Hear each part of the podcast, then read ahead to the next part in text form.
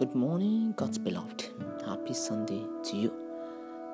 I wish you a happy new month and I welcome you to another beautiful episode of Sunday Morning Showers. I pray that you will be tremendously blessed today in the name of Jesus Christ.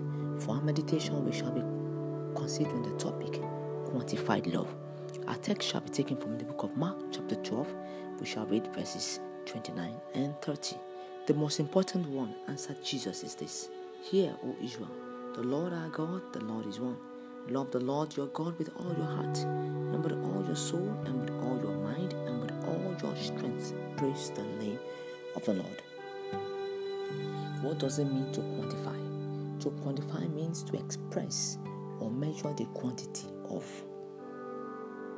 The question is can love be quantified? Jesus was trying to explain to us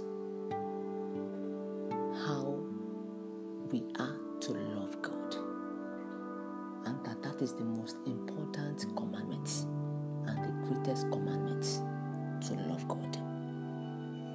He's trying to explain to us that the love we have for God must be measured.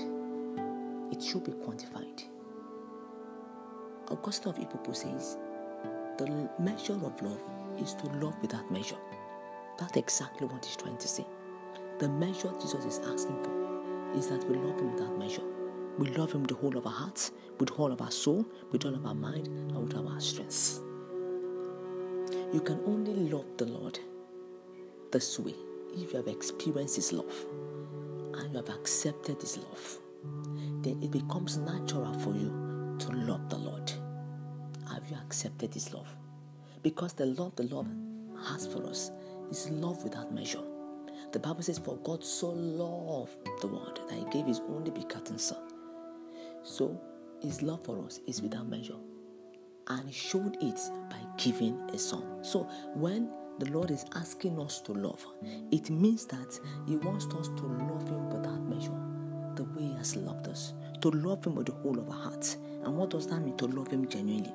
That is, our love for Him must be real, it must not be fake. When it says all our soul, all our soul, that is, we should love Him deeply. Our love must have roots, it must have depths, it must not be on the surface. When it says we should love Him with all our mind, it means anytime we think about Him, we think about Him passionately. Because the mind is a place of reasoning is where we think, is where our thought is being processed. That whatever we do must be because we think about the love we have for God.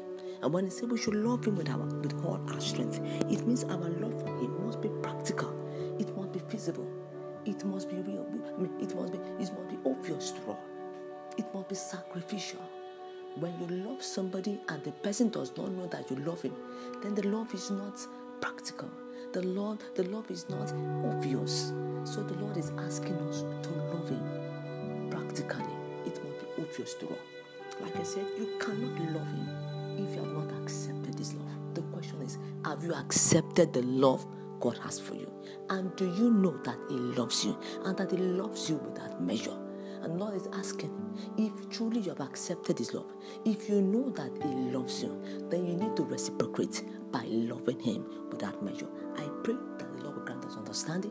May we love God without measure. May we love Him with all, with all our hearts, with all our soul, with all our mind, and with all our strength. And you have not accepted this love.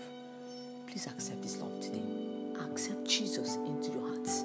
That is the best that He can offer you, the, the best love He can give to you. I pray that as we go this week, we will experience His love more than ever before in the name of Jesus. Do have a beautiful Sunday. My name is Fumi Adifeso Chaplain, Reagan Memorial Baptist Girls Secondary School, Saboyaba, Lagos.